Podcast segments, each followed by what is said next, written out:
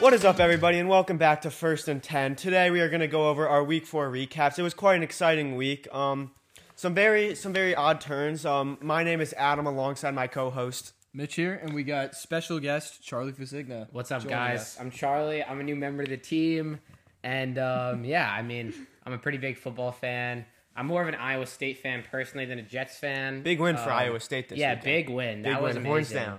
Yeah, horns down. So I'm excited to join the team, and let's get into it. Let's get right into this. So week four started out with actually what many people would call the toilet bowl, but to be honest, the game did not disappoint. It was a good game. It was exciting for Broncos and Jets fans. The Jets had no business being in the game, besides the fact that Brett Rypien decided that he wanted to turn into Jameis Winston in the fourth quarter. But overall, I'd say it's a pretty good game. Jets fans just have a lot to dread. Broncos fans have some hope, 3-13 until proven otherwise. Let's hear your thoughts, Mitch. So, like you said, this was an exciting, high-scoring game, very fun to watch. Brett Rypien started off very well, then proceeded to throw 3 interceptions, 13 pass attempts over the course of a few drives. It was ugly. He got the job done. He finished the game out. I mean, really, that's all that matters, but Darnold, I was impressed with him. His completion percentage was not there, but that 40-yard rush right in the beginning of the game, impressive. That was impressive. He did absolutely everything in his power to move the chains with an abysmal receiving core. Not to mention the fact that he didn't have Bell. Frank Gore looked like I would like to see the Jets try and implement La'Mical Perine into the offense more. He was looking a lot better than Frank Gore when he was in, and I feel like he has a lot of upside. I know Frank Gore is the ageless wonder, of course. Ageless wonder, but I think when Bell's back, I don't want to see Perine as much, but in a game like that where it doesn't really mean anything, the Jets aren't making the playoffs. Their season is over. Adam Gase is their coach. I would like to see some more plays from the rookie, if you know what I mean. No, definitely. I feel like it kind of can go to show how truly bad Adam Gase is, where you're in this situation, like a terrible situation. You have Gore running for a 2.1 yards per carry, doing absolutely nothing. Maybe he's getting one first-round 5-yard run, and then the rest he's going negative yards, 1 yard. I mean, there's no reason to not use this rookie who really flashed in training camp. He's a solid receiver. He's a solid blocker. He's a solid runner. He's explosive. He's young. There's no opportunity to not use him. I mean, he's pretty similar to Bell, I'd say. Obviously, nowhere near the talent, but he's similar to Bell, and obviously we all know what happened to Bell once he got to the Jets. Yep. I think, again, it's just the sheer stupidity, I guess you'd say, of Adam Gase is let's use this young guy, let's switch it up. Yeah, and again, another issue for the Jets last week was Bradley Chubb had 3 sacks because an injured Mekhi Becton had to play. Mekhi Becton was nowhere near where he needed to be to play, but the Jets had no choice but to put him on the field after the first or second play of the game. His backup got injured, so they had 2 more O-line ready. They put Becton in, and Becton was just getting... You could tell he was just getting cooked all game. I mean, yeah, well, Becton wasn't in all game, actually. When he was in, he actually looked solid. I think he only played 17 snaps or something, because he got injured. He wasn't there all game. I don't think he let up any sacks, actually, to Chubb. Mm-hmm. You can definitely tell he was hurting, though, and I think, again, it goes to Adam Gase. Just how stupid are you? You have the brightest spot on this team, by far. Everyone's raving about Mekhi Becton. His rating's there. He's one of the top-rated tackles from his draft. I mean, he's doing good, and you have an injured. He's hurting. You saw him on the sidelines if you saw that video of him. I mean, he's hurting. They still want to put him in. I mean, it's just abysmal. It's unlucky. Yeah, sure, the backup went down, but why would you put in an injured guy and risk him even more? And now I don't even know if he's going to play this week. So, again, it's just a stupid decision. As said for the Jets, better luck next year. We wish you guys best in the draft. But now on to Sunday. We have the Jaguars and the Bengals, which it wasn't a great game. It felt like Cincinnati controlled most of the game. But it was exciting to see Minshew and Burrow go at it this week. Right, Mitch? Yeah, I mean, no disagreements. This was not a game that I actually did not get the pleasure of watching because I was too busy watching my Browns game. But it was a battle of quarterbacks. I enjoyed watching Burrow get his first win. Another solid performance. He still has, obviously, flashes of rookie mistakes, throwing that interception. But anytime a rookie comes away with 300 yards and a touchdown, it's impressive. But I think the big highlight of this game for me was Joe Mixon. This was the first time they actually utilized him in the proper way. They got him catching passes, which is where he excels. I mean, this has been discussed around people in the industry from time and time again.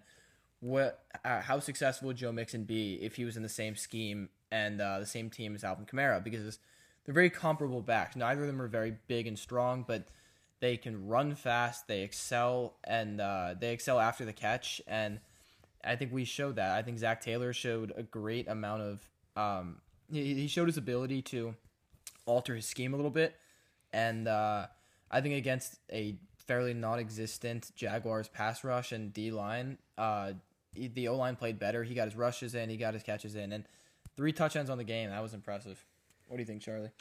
Yeah, I mean, I think just going back to Mixon, it's good to see some thought to be draft bust maybe in the first couple of weeks actually used finally. Not bust. I want to say bust. No, it wasn't a bust. That was a bad choice of words. But I mean, you saw him like just not being used in the first couple of games. It's just really good to see young talent, really good player used again. I mean, they got the weapon. Like, Burrow has some weapons, and it's good to see him use them. The reassuring thing for the Bengals this week is the past 2, you could say 3 weeks, the Bengals were playing from behind the whole game. So, like, yes, they want to use Mixon, but when you're playing from behind, you don't really have the time to run the ball. Mm-hmm. Versus this game, they showed when they get a comfortable lead and they're able to hand the ball to Mixon, Mixon was able to show what he's capable of. So I don't think it's necessarily the Bengals misusing Mixon. It's just the Bengals have been playing from behind week after week. So, like, Mixon hasn't been able – it's like you're not going to – it's like week 1 with the Browns when their running backs didn't produce. They didn't produce because the Browns were playing from behind. But if you get the Bengals a nice lead and you allow them to run the clock, slow the ball down, then Mixon – I think that's when Mixon will best be used. And well, that's valid, and I agree with what you're saying about the playing from behind. But I think that what I was trying to get at was they really didn't pass to Mixon. And regardless of – where you are in the game, passing to a running back is not going to take the same amount of time off the clock and be as slow as rushing with him. Mm-hmm. So I agree with what you're saying, but I think you can also agree that they should be passing the ball to Mixon a little bit more as well. Yeah. I mean, definitely also knowing like where Joe Burrow comes from and like Clyde Edwards. I mean, he's good at receiving. He used him in that run. He used him for the championship. I mean, he's used to having a good receiving back. So it's surprising, but yeah, again, it's really good to see Mixon back in the groove. Hopefully he'll continue on this. Mm-hmm. Absolutely. All right. On to Mitch's Cleveland Browns. I'd say they looked like they were the best team in the league in the first half. The second half, they were a bit slow. You say they took their foot off the gas a bit, but no excuse for almost blowing a 27-point lead at the end of the game. Yeah, I mean, they came in and they did what they brought in. They did what they intended to do with Kevin Stefanski, and they ran the ball. They ran the hell out of that ball. And yes, the Cowboys' defense was not great even last year, but losing Byron Jones in the secondary and especially Leighton Vander Esch to injury at the beginning of this year, that really will come into effect, and it will really, really hamper this team. They did exactly what they wanted to do. They went down the depth chart, getting Dontrell Hilliard, D'Ernest Johnson, Kareem Hunt, and unfortunately Nick Chubb going down with injury. They still ran the ball like crazy, and that's not even that's not even mentioning Odell Beckham Jr. with the game-saving 50-yard rush at the end of the game. They did what they came here to do, and they got a win out of it. So, my point is, I think this Browns team is very talented. I think there's a lot of talent, but it's just the same issue that I bring up every week is Baker Mayfield. If the Browns ever want to be anything, Baker needs to be more than just like the lower tier game manager. Baker needs to emerge into more of like a Matthew Stafford type QB where he could really run an offense. Because he threw for 2 touchdowns, but he week after week the Browns are winning, but he's throwing for under 200 yards, under a 66% completion percentage. I just think if the Browns want to take that step and like really be a contender, he's gonna have to fix this. And that the Browns look great this week. Their defense was a bit iffy towards the end. The first half, their defense looked great. But Baker Mayfield, once again, under 200 yards. So I think if once the Browns figure out how to make Baker more impactful, that I'll consider them a contender. So I agree with what you're saying, and I want to let Charlie speak on this, but I just had to address this really quickly. Dak Prescott, he's on pace to throw for nearly 7,000 yards. And he said after the game that he doesn't care how well he plays.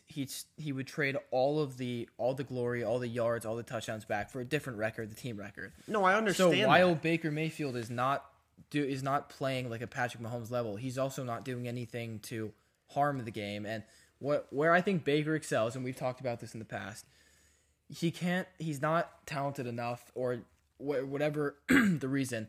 he can't be depended upon to win the entire game like a Dak Prescott or Patrick Mahomes or Russell Wilson can. Where he excels is moving the chains and making laser accurate 10 to 15 yard passes. Yeah, but to your Dak Prescott point, Baker Mayfield hasn't had to play a team like the Seahawks. Like the Cowboys haven't had the easiest first 3 weeks. The Rams, the Seahawks. We haven't seen Baker go up against a team like that where either the offense will come firing back or their defense is very good, besides the Ravens, which on both sides of the ball. And then we saw what happened. You guys scored 6 points. Not this year, but if you looked at last year, it's the same story. Baker Mayfield is now 8-1 when throwing for less than 30 pass attempts. And I mean, that's a shitty stat for a quarterback, and I'm not going to come out here and say that he has the talent of Russell Wilson, but if they're 3-1 when he does what the coach tells him to do, and I'm sure he'll be able to get it going later on down the season. I'm going to let Charlie speak now, but that's not necessarily a bad thing when that's exactly what the coach wants him to do. What's your thoughts on what we're saying, Chaz? I mean, I think when it comes down to, I mean, you've seen with like to a certain like Ryan Tannehill. I mean, you saw the rushing. I mean, they put up the Browns put up 303 rushing yards. 307 rushing yards. I mean, that's impressive. And then, I mean, if you saw, okay, 300 rushing yards, and then Baker put up 165 yards, yeah, okay, that's fine. Would I like to see a better completion percentage, though? Yeah, I mean, he doesn't have that much pressure on him. If they're rushing for this much, you know, play action, I mean, he should be making... He should have a lot of accuracy, I think. I think he should be doing the, you know, good pass. I think his completion percentage should be up there. And I think with that offense, they should be taking shots downfield with him. And I don't care about the yards, but I mean, I'd like to see a better completion percentage with that. Because if they're rushing, I mean, why fix it if it's not broken? So that's just my thoughts. Yeah, I agree with the completion percentage, but you have to understand that what he did was there were 3 or 4, I believe they were around 3rd and 7, 3rd and 8, 3rd and 9 passes. Almost all of them went to Jarvis Landry, where the ball needed to be put in a perfect spot in exactly the right position where Jarvis Landry could catch it, roll out of bounds, and not have the ball get picked off or able to have the DB knock it away. And Baker Mayfield was laser accurate on every single pass that he needed to complete right at that point to move the chains. My point that I bring up is, though, he could be great at all he wants, the 7-6 yard passes. But what happens when you're playing the Bills in the playoffs? You're down by 4. You need a touchdown in 2 minutes to win. Well, that's why I just can't put the Browns as a contender yet. I need to see Baker's able to do that. And once I am, then I'll put some more respect on the Browns. Also, this defense is going to have to shape up. I know you say they were a bit lackluster playing back in the fourth quarter, but towards the end of the fourth quarter, they still looked abysmal. And they if the defense doesn't figure at least a bit out, they gave up 38 points. You can't be giving up 38 points and winning on a normal basis. Okay, well, that's fine, and I don't want to spend too much more time on this game because, as always, we spend too much time on talking about the Browns and the Broncos. But I just want to say that, I mean, they won, and we've been doing nothing but knocking the Browns. So I would like to say congratulations to winning.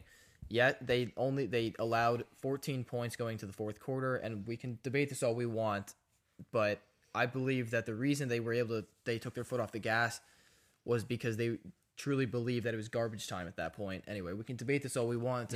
We'll have to see how they play. On to the Saints and the Lions. Charlie, let's start with you for this one. Matthew Stafford, fantasy owner right there. Yeah, yes. Matthew. Yeah, I mean, he great start to the game. Definitely a little disappointed that was kind of the peak of the game. I expected a little bit more from him. Still got the dub, though, so it's all good. I mean, yeah, I did, bro. In fantasy. Oh, you did. Fantasy. In fantasy. I don't know. I mean, again, with the Lions, it's just like, it's kind of rough to watch the Lions, I feel like. I feel like Matt Patricia isn't the guy at this rate.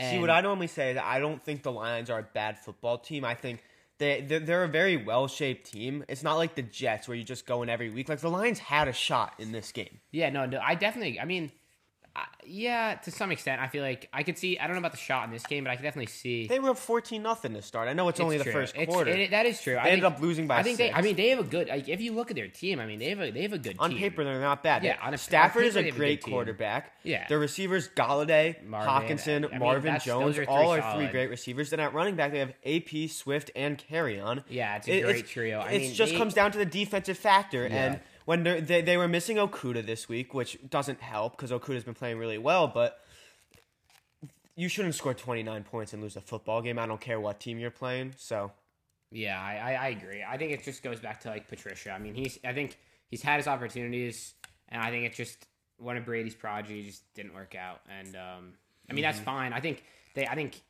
they should pull the trigger sooner rather than later. I mean, Stafford's developed. Stafford's good. I mean, he's a good quarterback. He plays well. He doesn't have many. I think he has more than 4 years left in him. Yeah, yeah. Exactly. That too. So it's like you really want to capitalize. At least with the Lions. I mean, he could. I mean, he could put up some. He could go pretty deep. But my point is, you have 4 years left, so it's time to put the gas down now. Definitely, you can't wait any longer. They have their offense is there to win at this rate. I mean, Kenny Galladay. Stafford's not drafted a year ago. He's no spring chicken. I mean, he's an old player. So yeah, I have no idea how Matt Patricia still has a job, because when he was hired in this, when he was hired, what was it? 2 or 3 years ago? Yeah, I'm sorry. Yeah. This was a team that was consistently doing Dallas Cowboy numbers, going 8-8, 7-9, 9-7 for the previous years, and since then, he has done nothing but sink them lower and lower and lower. Yeah, but last year you have to give him a break. They weren't terrible, and then Matthew Stafford go up. But my biggest issue with him is, you know, a lot of coaches are either offensive or defensive-minded coaches. You know, for example, Andy Reid, Sean McVay, Kevin Stefanski, these guys are offensive-minded. Vic Fangio. Defense. Exactly. You know, Bill Belichick, these guys are defensive. Matt Patricia classifies himself as a defensive coach. And it's really, really hard to understand why you still have a job when the thing that you're supposedly, you know, a specialist in is the reason you lose every game. Like, it's just it's so sad. Yeah, Lions but I feel like for Lions fans, there's still hope. They had a great win week 4. Yeah. They didn't start the season. The season's not over, but as long as you have Patricia, you're never going to be great. On to the bum Dolphins versus the Seahawks. Dolphins didn't. I got to give Dolphins credit. I hate on the Dolphins a lot.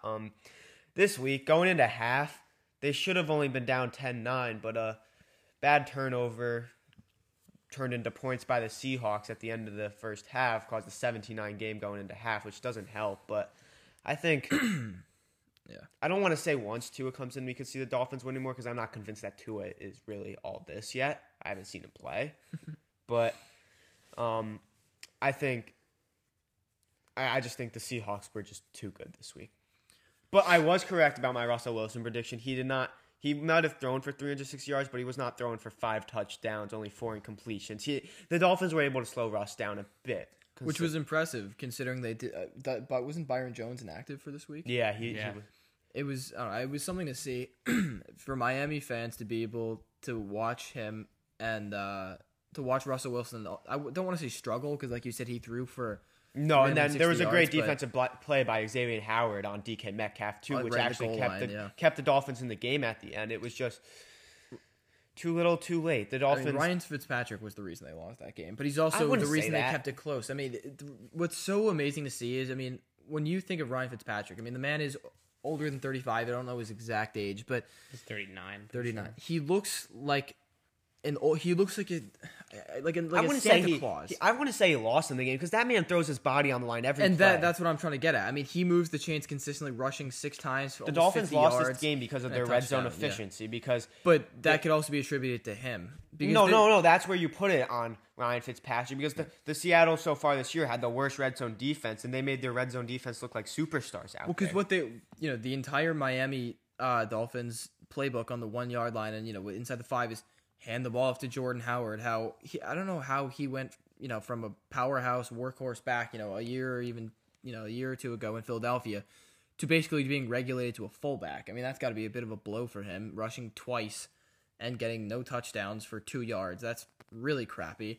I mean, yeah, Myles Gaskin is the guy, and as a fantasy owner of Myles Gaskin, no complaints there, but they need to mix up their playbook if Brian Flores wants to. I mean, I think that, if the fans want to...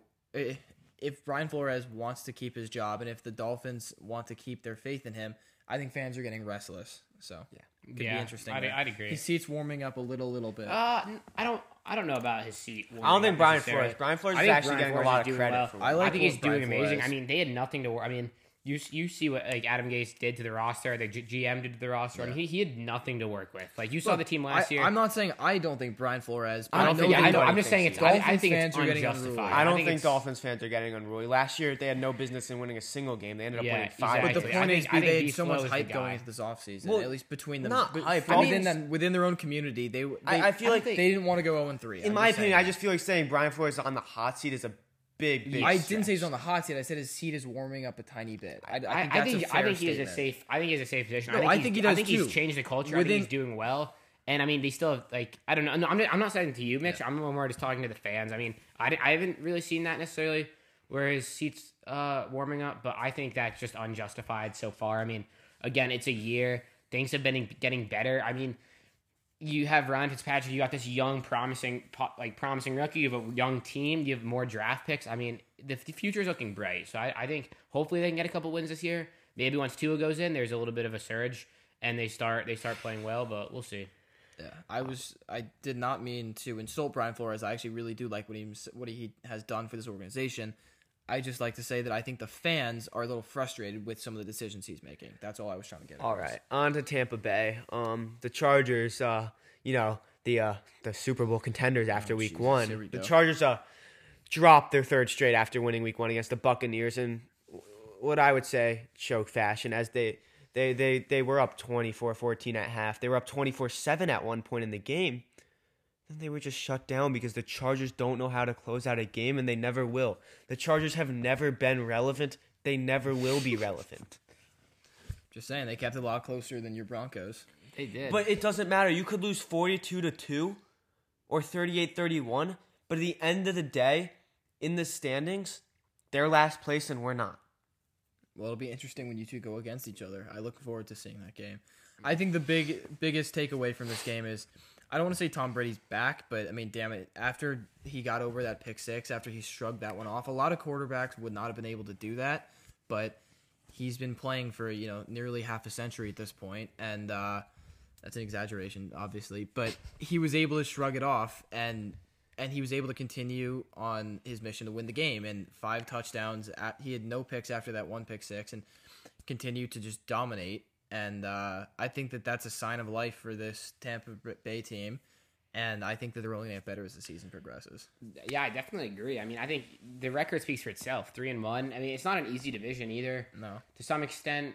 They've had some easy games. They have had some easy games, definitely. But I think after this game, really coming back, I think that they're definitely a contender. I mean, you look at the defense. Defensively, they're playing well. I mean, they let up 46 total. Not to one running back. 46 total rushing yards. Eckler's out, but... Still, I mean, I think he's able to produce a little bit. Yeah, definitely a little. So, I mean, I think that, and I think, I mean, look at Brady's stats. I mean, he's got good receivers. This is a good team. I think the coaching's been pretty well. And we haven't even seen Brady with all his receivers healthy yet. Yeah, Godwin is still active. Exactly, yeah. So, Scotty Miller has been really emerging as a pretty solid. I think he's officially is the wide receiver 3. Yeah. For sure. And he's a solid, I mean, right now he's putting up solid wide receiver 2, wide receiver 3 flex, possibly options in a fantasy league. I mean, we'll see when Godwin goes out, but...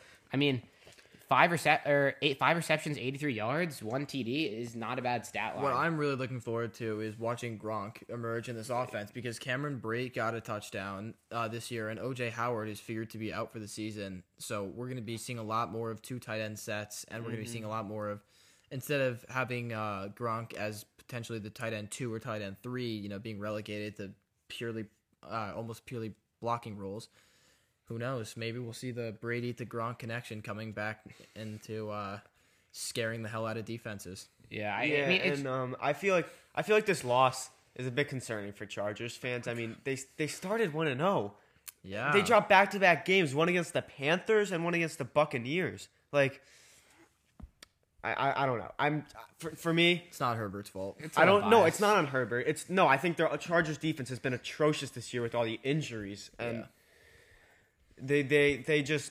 Yeah, they got dealt a bad hand. It's just scary. I mean, because this Chargers team could actually be something very impressive when fully healthy. It's the same about Denver, though. Yeah. No, Denver. You could. Are you serious? You could say this, okay, any team then, bro. Yeah. The Jets could be good if they were healthy. I'm just saying. Shut the fuck up. The Chargers have an exceptional amount of talent, and...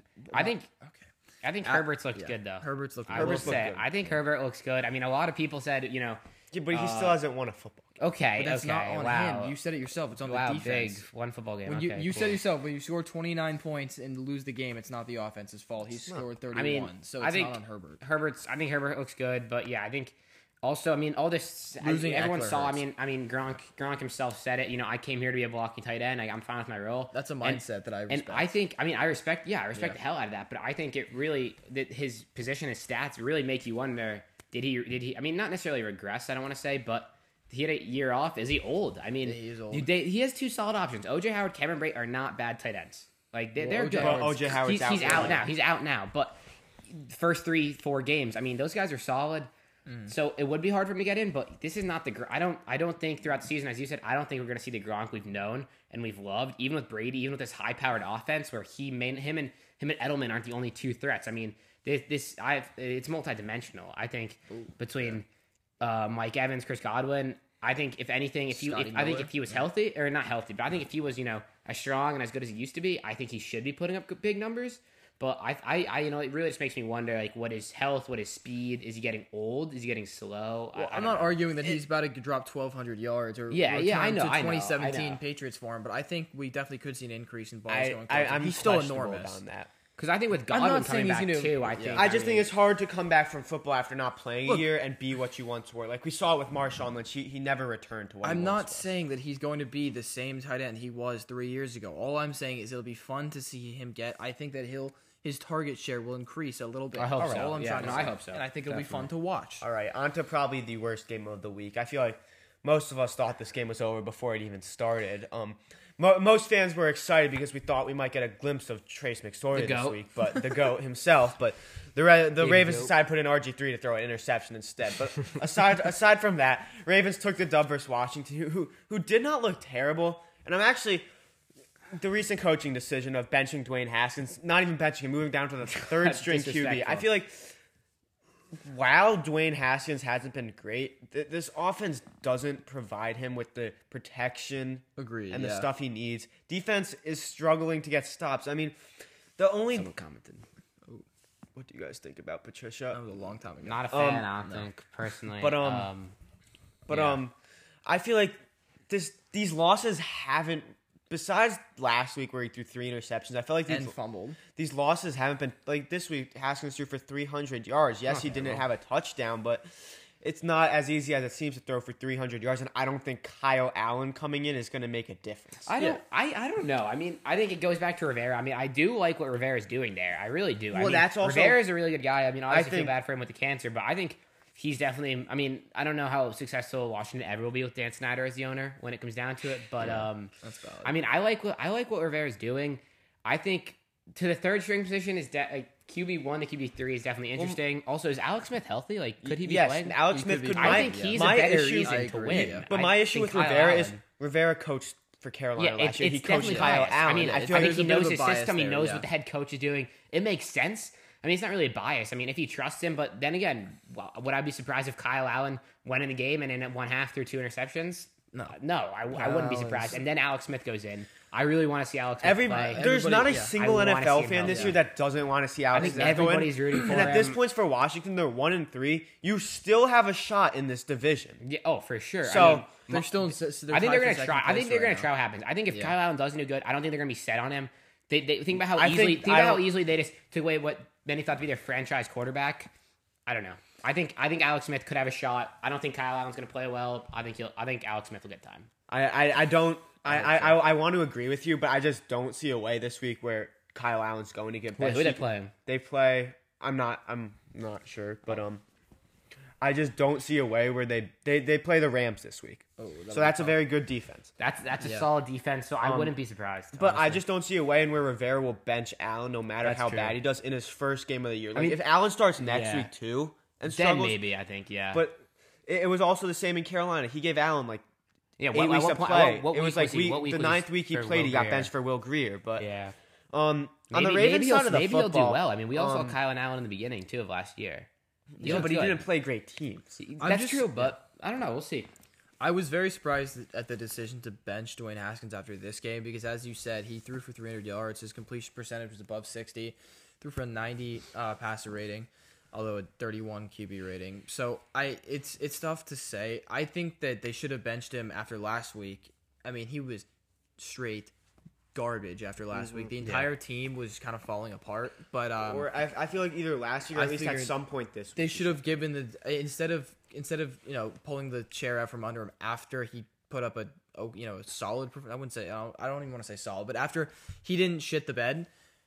I would have thought that they would have announced Kyle Allen leading into this game after Dwayne Haskins' abysmal performance. Because what he took away from this was after last week he took away he was probably thinking to himself that this front office and this coaching staff have faith in me. They recognized I had a bad game, but they're still going to give me a shot. Yeah. They give him another shot, and then they're like, nope, sorry, you're out. And now he's like, well, what the hell did I do? And so that's probably I really don't even particularly on a side note, Haskins, I don't want to make this seem like a major concern, but I feel like Lamar these past 2 weeks, yes, the Ravens came out with a dub, but they were playing the Washington football team. A dub is all that matters, as you said before. It is, but I think I think this Ravens team isn't what it was last year. Agreed. I think I don't understand what's going on with their rush game. I'm going to be honest. I mean, I feel like last year it worked perfectly with Ingram, and now they draft Dobbins in the second round, which I was a bit questionable on. Yeah, I mean, they already had a pretty good. And now they're giving the ball to Gus Edwards. Yeah, Gus Edwards becoming a big. I think it was Justice Hill, Gus Edwards, Booby Dixon. Yeah, those three formed a great committee, I thought. And then you bring in the fullback, Ricard. You bring in these tight ends. I mean, I thought that was a perfect offense. You bring in Dobbins. It's not like he's taken Ingram's production either. That's all he's done is just disrupt the entire. My issue is exactly it's kind of back to the Packers. Why waste a second round pick on a guy you're not going to utilize to his fullest potential? Exactly. Packers draft is questionable. All right, on to Cardinals Panthers. I don't want to say the Panthers were shocking. But I didn't see a way the Cardinals would lose this game, but somehow they lost by 10. See, I think the Cardinals are just kind of surprising me, to be honest. I mean, I don't know what their schedule is like. I'm not going to act like I've been watching every game. But from a pure standpoint, Kyler's he put up 133 yards against the Carolina defense. 3 TDs, though. So, I don't know. I mean, I'm definitely a little concerned with them. To some extent, obviously it's early, but I think looking at them from the outside, everyone thought, DeAndre, Kenyon Drake had an amazing year. He's doing pretty terrible. Yeah, for me, I feel like I didn't expect much out of the Cardinals going into this year. I didn't either. Really? But then not high on the Cardinals. They start 2-0. They're getting Kyler Murray looks like a superstar. Now back-to-back weeks, I wouldn't say he had a bad week this week. Last week he had a great week. Kyler threw 3 interceptions. But it also could be because Kyler needs to know this week when they're playing from behind. He had completed 24 passes for 133 yards. 4.3 passes. He threw 5 more passes than Baker and completed and had over 40 less yards around. I mean, and I feel like that's where I put it on Kyler. I think 3 touchdowns is great. His rushing game was great, but when you're throwing the ball, that's where I put it on him. Yeah. I guess, that's true. And if you look at his receiving core, it's the same argument with Baker. There's no excuse to not have decent passing numbers, especially the difference between this game and the Browns game would be the Browns' rushing tackle was working, so there was no reason to have to, force feed the ball in Kyler's hands. But as you said, they're playing from behind, and Kenyon Drake is rushing for 2.7 yards per carry. That's when Kyler needs to kick it up a notch, and regardless of whether or not he can do it, the play calling should be pass heavy, and he did not deliver. They have the weapons too, and Christian Kirk, DeAndre Hopkins, the complete opposite. The Panthers. I didn't expect the Panthers to be 0-4 at this point. They beat the Chargers in what I'd call an upset, and they very much upset the Cardinals, being a huge underdog. Teddy Bridgewater just knows how to get it done. I don't know what other way to put it. Yeah, that man is just magical. I don't know how, but ever since coming in the league. He went out the starting job in Minnesota, led them to the playoffs, tore his ACL, basically ruined his career, was wasted talent on the Jets. The Jets had a chance to utilize someone over someone like Geno Smith, but they chose not to. He goes to the Saints. Then he goes to the Saints. Well, I think that with his connection, Drew Brees, I think that definitely helped him. Obviously he went into this perfect situation, borderline perfect offensive roster and play calling. Saints were legit last year. So, but he's playing amazing this year, so that's really good for him. And I think Breeze probably helped him. I really like what Rule's doing though in Carolina. Yeah, I'm a big fan of it. As a Jets fan, I wish he had come to the Jets when we were hiring Gase, but he went back to Baylor, put up another dominant year, and then decided to go to Carolina. I mean, hey, who wouldn't want to go to Carolina? I feel like compared to the Jets. Before we end this game, I agree with everything you're saying. I talked about this last week, but I'm still impressed with Mike Davis. Yeah, I mean, McCaffrey is an undeniable, complete generational talent, a superstar. But I hate to say this, but how much of it is the scheme and how much of it is him? There's no doubt that he's exceptional, I think it brings up. Or maybe not the scheme, but maybe it's just when you get that amount of shares. When you realize how integral running backs are to this scheme, at least from a fantasy perspective, it feels like almost any running back would excel. See, that's where it brings up my point of that I like to bring up a lot. I feel like running back just isn't a valuable position on a team because I feel like for example, McCaffrey gets hurt, but if you have a good scheme and a good offensive line, you could throw anybody. I'm not gonna say anybody, but you can throw any mid-tier, top tier, and you won't really see the difference. Yeah, 2, 3, 4, 5 like round running backs. I mean, I think it's becoming more and more evident, obviously, as the league progresses, is like there's no reason to pay Gurley a huge contract. There's no reason. I mean, you saw all these guys that we almost grew up with 5 years ago. Like Devontae Freeman, Adrian Peterson, Leonard Fournette. I mean, all these very good guys. Bell, they get old and then they just don't produce. Meanwhile, you can get a Dobbins, you can get a Marlon Mack, Aaron Edwards Jones, Hilaire. Yeah. Edwards Hilaire was even a little early, but Jonathan Taylor is a perfect example of that. Yeah. Amazing little line, but. I mean, it's just becoming more and more evident that running back is no longer a premium position. I think that's what it comes down to. The running backs that are going to be able to survive in this league are the Zeke Elliott's, are the McCaffreys, who can double as a pass catcher as well. Yeah, and then I think I know you're not a big fan of him, Mitch, but I think Derrick Henry, you don't like what he does, but if he's able to stay healthy and not get injured, he could last a while. And I think the same with Gurley. I'm starting to see Gurley get week after week. He's starting to get better and better. Yeah, I think if he keeps it up, I don't think Gurley's anywhere near done. I don't have a problem with Derrick Henry. It's just it's hard to say that he's the best running back in the league when you feed him the ball 27 times and he gets 90 yards. Like, I mean, his yards per carry was still. I mean, his yards per carry not against the Broncos. Not this year. Not this year. But I'm saying last year when he was the best running back. He's phenomenal. That's what I'm referring to. He's a great talent, but I'd still rather have a Saquon Barkley, Nick Chubb, Dalvin Cook. Yeah, I mean, I just don't think he's very versatile. I mean, he's just a semi truck. Exactly. He's a semi truck, but that's just not really. You could instead you could go for a 5th round semi truck running back in the draft, and then you can get an elite pass catcher. I'm not trying to disrespect Derrick Henry, but I don't think he's as great as other people. He's just big. Anyway, right. Vikings-Houston, this was a pretty ugly game, in my opinion. This is a 2-0-4 newsflash for the Texans this week. Yeah, this stinks. Dude, I mean, let's just talk about the elephant in the room. Bill O'Brien's gone. But do you think that'll make a difference for the Texans? Because I know they've had 4 hard weeks, but there's no business going 0-4. Was he like? I read a report earlier today or yesterday. Was he even play calling? I thought that he took over this week, and that's why he got fired.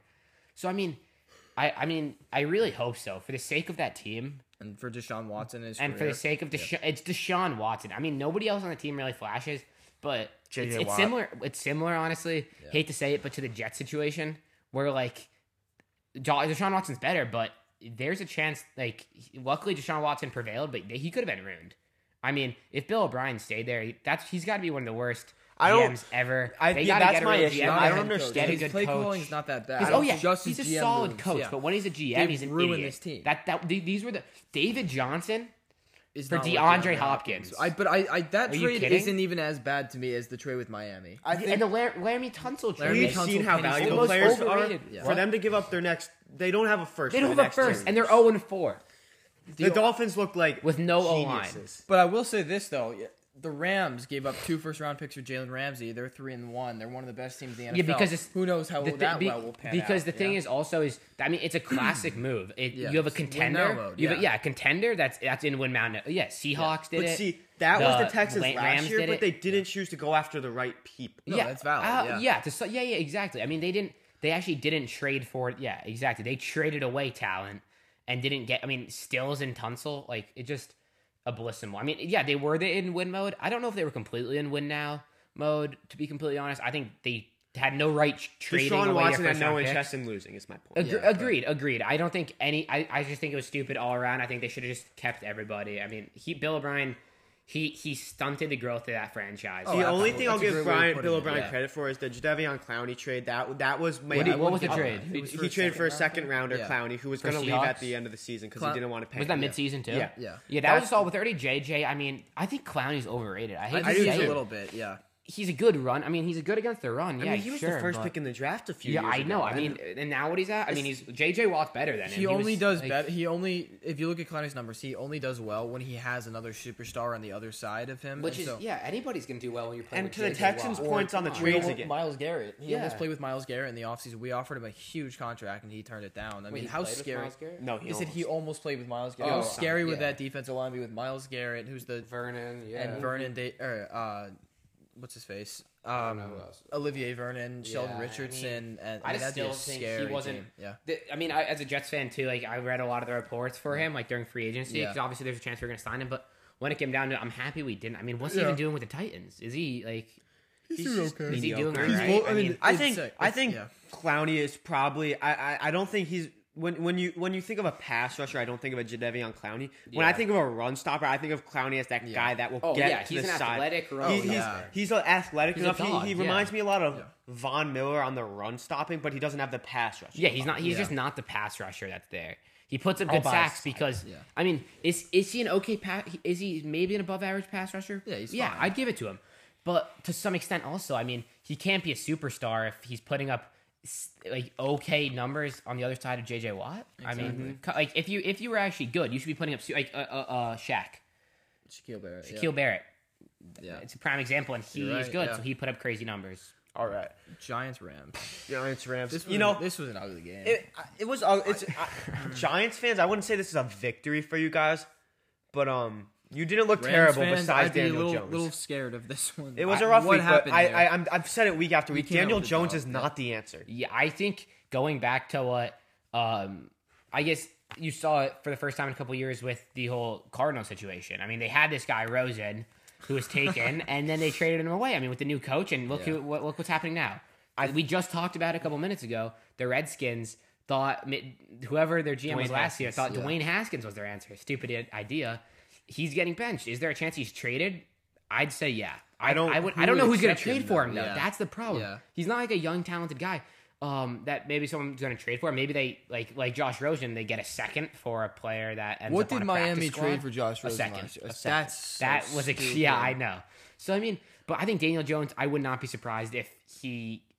Joe is committed to him, but I wouldn't be surprised if he... I think there's three great QBs in this upcoming draft. There's Trevor Lawrence, who is a sensation. Yeah. Then there's Trey Lance and Justin Fields. Yeah, three QBs who could be taken in the top 10. Yeah. Two different QBs, but I think if the Giants end up getting the number one pick or number two... Or the ability to draft. Or the ability to draft. You gotta take Trevor, I don't see the Giants... Because a team like... I don't know, but I just don't see the Giants... not taking a QB, especially with the way Daniel Jones has played so far. In Daniel Jones' first 16 games, he has 32 turnovers alone. In Jameis Winston's first 16 games, he only had 16. Yeah, that's double. I mean, you can give the guy, you can try and give him hope, but from what I've seen, the Giants have no business in losing this game or the Steelers game. Their defense has actually looked very good for the people on it. I've said this so many times. That was worth the money. That was such a good signing. That was an amazing investment. I thought that was pretty under the radar. But Daniel Jones is not Joe's guy. But I mean, when it comes down to it... 1, 2, and 4. If their QB performs, they win football. I mean, yeah. They're first in the division. I think Joe Judge isn't... he's okay. I think he's okay. Bad situation. I don't think this... No, he's a great mentality. This big mentality. I thought he was a special teams coach. Who, Joe Judge? Yeah, but defense is good. He's making a mediocre to lower end. He's making one of the worst defenses. And I don't know about if it's really on him or not, but again, he didn't draft Daniel Jones with a top 10 pick. Now, I wouldn't be surprised if he gets rid of him. 6th overall. If you have 1 or 2 and Trevor Lawrence is there, I think any team that's in contention for 1 or 2 is going to take him. You can't be the team that traded back. I think it could be exactly what the Cardinals do. You know, there's no way they're going to pass on Trevor Lawrence. You can't pass on Trevor Lawrence. We haven't seen Justin Fields play yet in college, but if Justin Fields does what he did last year, a top 5 pick, if Fields is there, like he's, I think him and Trevor Lawrence. I think it's kind of interesting. It could be just like Burrow and Tua. Exactly. I think it's interesting just the difference between the two. I mean, I kind of like how I mean, if you go to Justin Fields, maybe you can style more Lamar offense around him. I wouldn't say Lamar. I wouldn't say Lamar, but you know what I mean. I mean, he's not going to be like Wilson, yeah, more of a Russell Wilson maybe. I don't even know about that, but they're different quarterbacks. What I'm saying, they're both good. They're both. Yeah. I think the Giants' biggest mistake is they had a chance to get Cam Newton. They could have tried to make it work with a 2QB offense. Cam Newton would have been great for Daniel Jones. Just the work ethic of Newton and everything. Yeah. And the Giants missed that opportunity because they were convinced Daniel Jones is the guy. And now Cam Newton's a borderline elite. I mean, exactly, which is why I... There's a lot of questionable moves with Cam Newton this offseason. Yeah. Hindsight. Even because Daniel Jones had the support from his running backs this week. There were no Saquon, but Gallman was able to get 45 yards. Freeman had 33. I mean... What was his receivers looking like? I mean, his receivers aren't bad either. I mean, I think he doesn't use them. Evan Ingram has disappointed me. I think we can agree. He's got the talent of a top 10 tight end. He has the talent, the speed. He's like a big wide receiver. He's a big wide receiver. He's not a George Kittle, massive. He's a receiving tight end, but he's fast. I mean, he should be used so much. Disappointing he's not. Obviously, injuries have taken a toll on him, but I just don't see why he's not performing. But Darius Slayton, Evan Ingram, Golden Tate. I mean, those guys aren't bad. Mm-hmm. Yeah. I thought just one more thing before we end. I thought that the Jalen Ramsey and Golden Tate fight was very amusing to watch. I feel really bad for Golden Tate, but I mean, Jalen Ramsey has quite a personality, and he's not afraid. Don't mess with Jalen. Yeah, don't mess with Jalen. I feel bad for Tate. Honestly, you can't have him disrespect his sister. You can't have him disrespect your family like that, and then just get thrown. Yeah, come on. I would have kicked his ass after. I would at least try to. Tried. Well, Tate tried too. I mean, I guess he did. Ramsey was waiting for Tate outside the locker room. Tate never showed up. It's we could have seen it go down right there. Ramsey wasn't even the one protecting his name either, and his family. If that had happened though, so someone would have gotten arrested there though. If that had happened outside the locker room, not on the football field, that would have turned into a legal battle. Maybe Tate was probably smart to stay away from that. Yeah, no, that was 100%. Had it happened on the football team, I would have been Myles Garrett, helmet swinging. Yeah, I would have had a field day there. All right, on to the Bills Raiders, which I'd actually say it was a pretty good. It was a good game. Over the season, my respect for the Raiders has gone up for the past 4 weeks. Sure. My respect for the Chargers has gone down the past 4 weeks. Okay, so this is with my bias. I respect the Raiders. I do. I think respect. We got that on recording, everybody. I definitely respect the Raiders. I think Derek Carr has been very, very good this year. Yeah. And I did not expect it. Nobody did. I think Josh Jacobs has been disappointing this year. The past 3 years, they've been feeding. They're trying to do what Minnesota does with, what Tennessee does with Derrick Henry. I wouldn't say that. They've been feeding the ball all the time. 15 carries for 48 yards because I think they finally realized that it wasn't working. And like you said, they were playing from behind up until they were playing from behind for the fourth quarter, and they had to finally start throwing the ball downfield. Darren Waller with that fumble. That was I think with Ruggs back, the Raiders' offense. I haven't seen much of Ruggs this year because he hasn't played much besides Week 1. But I think if Ruggs is back, that's a lethal offense, and is what people are saying he could be. I think pairing him with Renfrow and Waller, and even Aguilar hasn't looked terrible this year. Aguilar's made some clutch catches. I think Brian. I mean, their receiver, their rookies aren't looking too bad. Zay Jones is solid, but their defense is just injured. I just think injured. It's tough to see Damon Arnett. I mean, they don't. I just don't think their defense is. They just need some weapons on defense. I think they built up their offense. I think they have to hit the draft this year hard defense. I mean, think about what guys they need. They need a line. And if they Cleveland Farrell, Max Stroud, they need a Cleveland. Okay, yeah, they have a good line. They need to work on the secondary too. Yeah, the linebacker. But the Raiders competed with a Bills team that has looked like a top three team in the league. The Bills are elite. Josh Allen, there's no slowing him down. I guess you could say they kind of slowed him down. I mean, but a slowed down game for 2020 Josh Allen is nearly 300 yards and 2 touchdowns. So like as Aaron Rodgers said the other day, a bad game for Josh Allen is a good game for most QBs. Impressive. But overall, this game, I disappointed. I don't think there's much to talk about on this game. It was a good game, but that's all for that game. On to the Colts vs. Bears was probably the most boring / sleepy game of the week. I mean, it never felt like a minute this game that the Bears would actually win. Yeah. I mean, Phillip Rivers really didn't have to do anything to look good. I mean, Nick Foles... He didn't look good. There were so many passes where he just... Nick Foles being better than Mitch Trubisky, I feel like that's a bit of a stretch. You're the one that was so high on Nick Foles going to this game. I was. I think, or going into even the start, I think both of them are crap. I'm not going to lie. I think they're both below average starters. I don't think, it's really going to be, I think that It's whoever, you know, slips the coach more money at the beginning of the game who's going to get the start. They're both crap. Yeah. I haven't seen their practice, but their skill sets are pretty comparable. Their accuracy is comparable. Their running is comparable. I don't know. They're both. I think they're both. But I feel like Nagy likes Foles a lot more.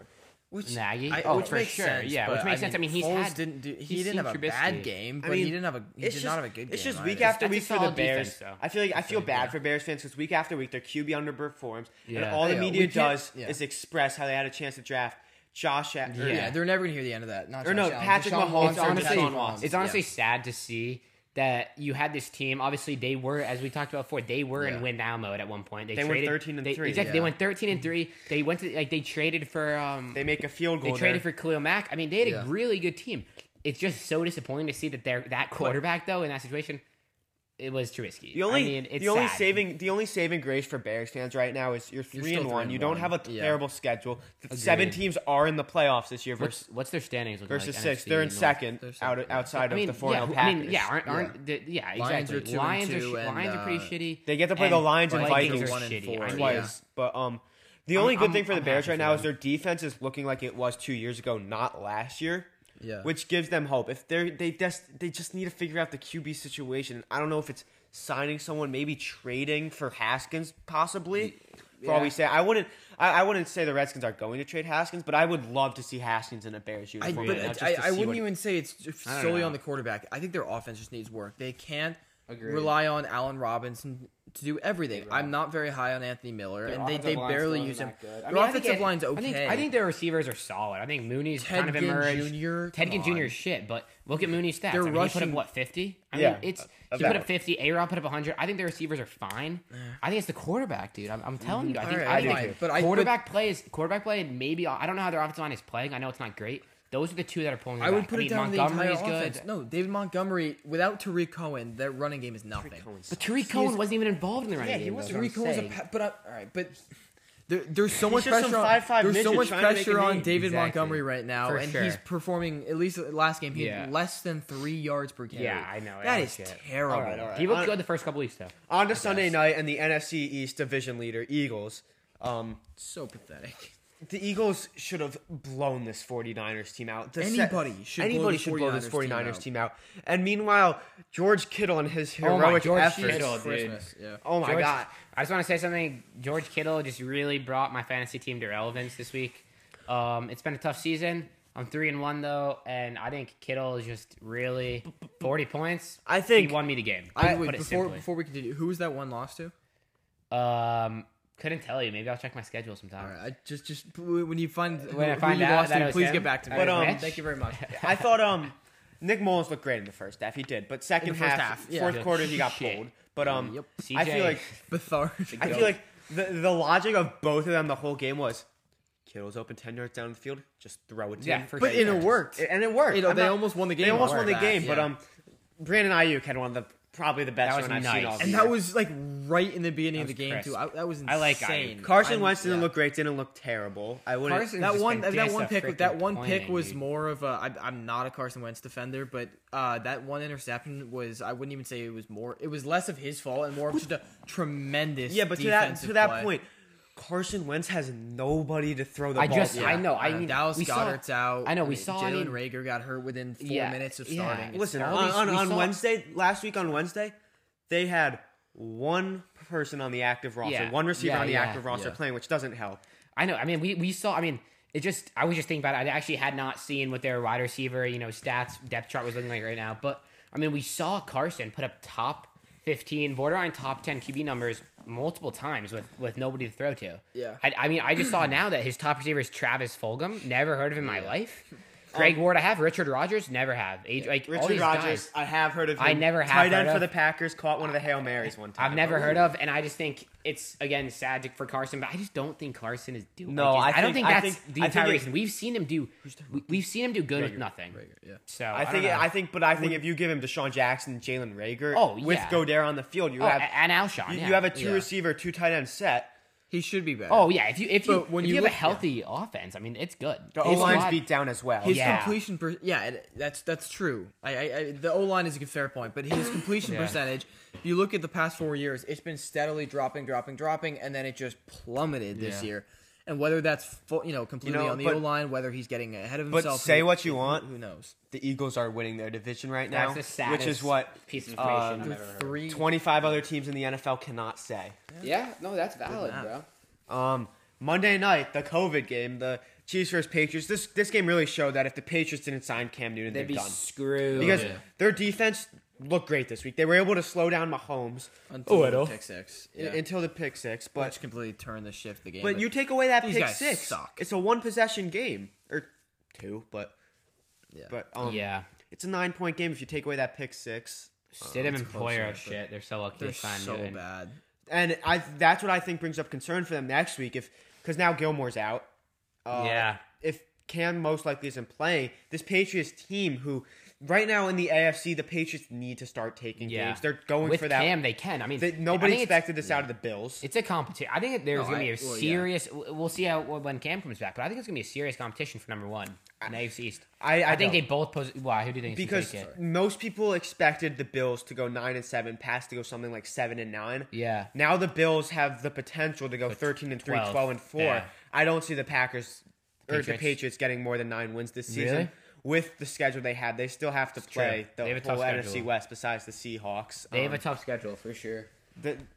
I think the Patriots could sneak into the playoffs at 9-7. I think they can definitely get a wild card. But Chiefs fans, Mahomes has been inconsistent, but you're fine this week. You got the dub. That's all that matters at the end of the day.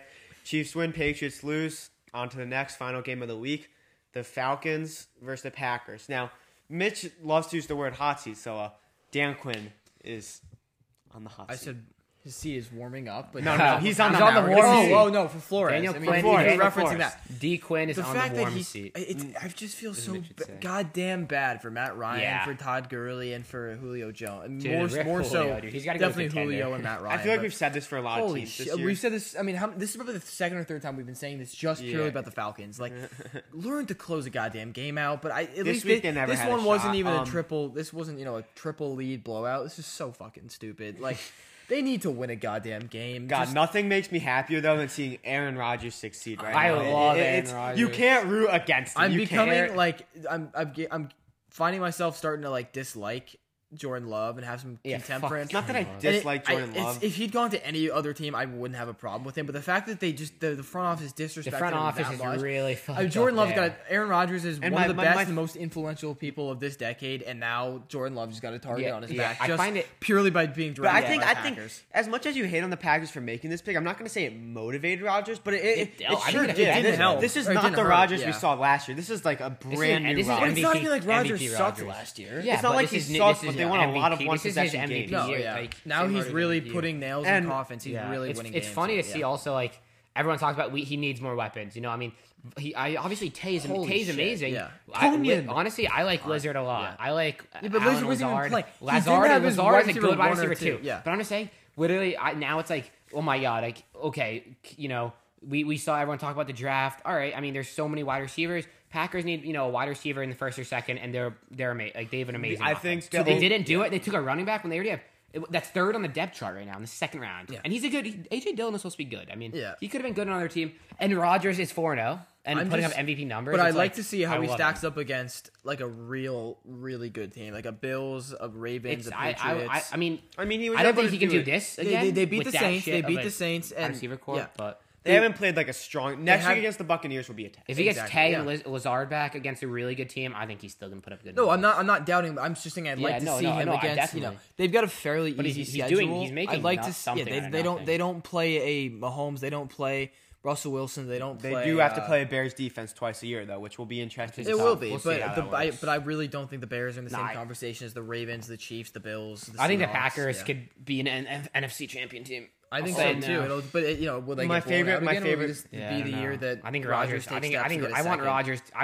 as of right now, I want Rodgers with a ring this year. My favorite part about this Packers team is that we've always seen after last year that Rodgers and Matt LaFleur do not get along. So I find it hilarious how Rodgers publicly announced that he sometimes pretends his headset is broken so he can call his own plays.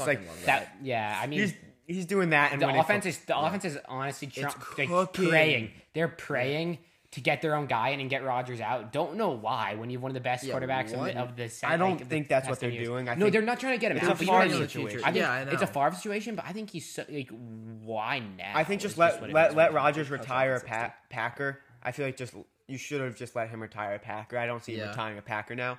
But with that said, this was a great week. 4 was probably my the most exciting week of football so far. So many good games. Sadly, the Titans-Steelers game, which probably would have been a great game, got canceled due to COVID. We'll get to see it COVID, week 7, right? Or week 8, we'll get to see it. Besides that, we'd like to thank everybody for listening. Remember, if you missed the last one or whatever, just go check them out. It was great to have Chaz on the show. Chaz, any final words? I'm just happy to be part of the team now. He keeps saying that. Guys, I know you. I mean, can we just get some comments somewhere? I don't know how this works. Hashtag keep me, okay? I want to be a part of this. Hashtag keep Chaz. I think we have a good trio going on. There's plenty of room in the camera, so. Yeah. All right, that being said, thank you everybody for watching. We hope you have a great week. We'll see you guys in the next one. We'll see you in the predictions, and we're out.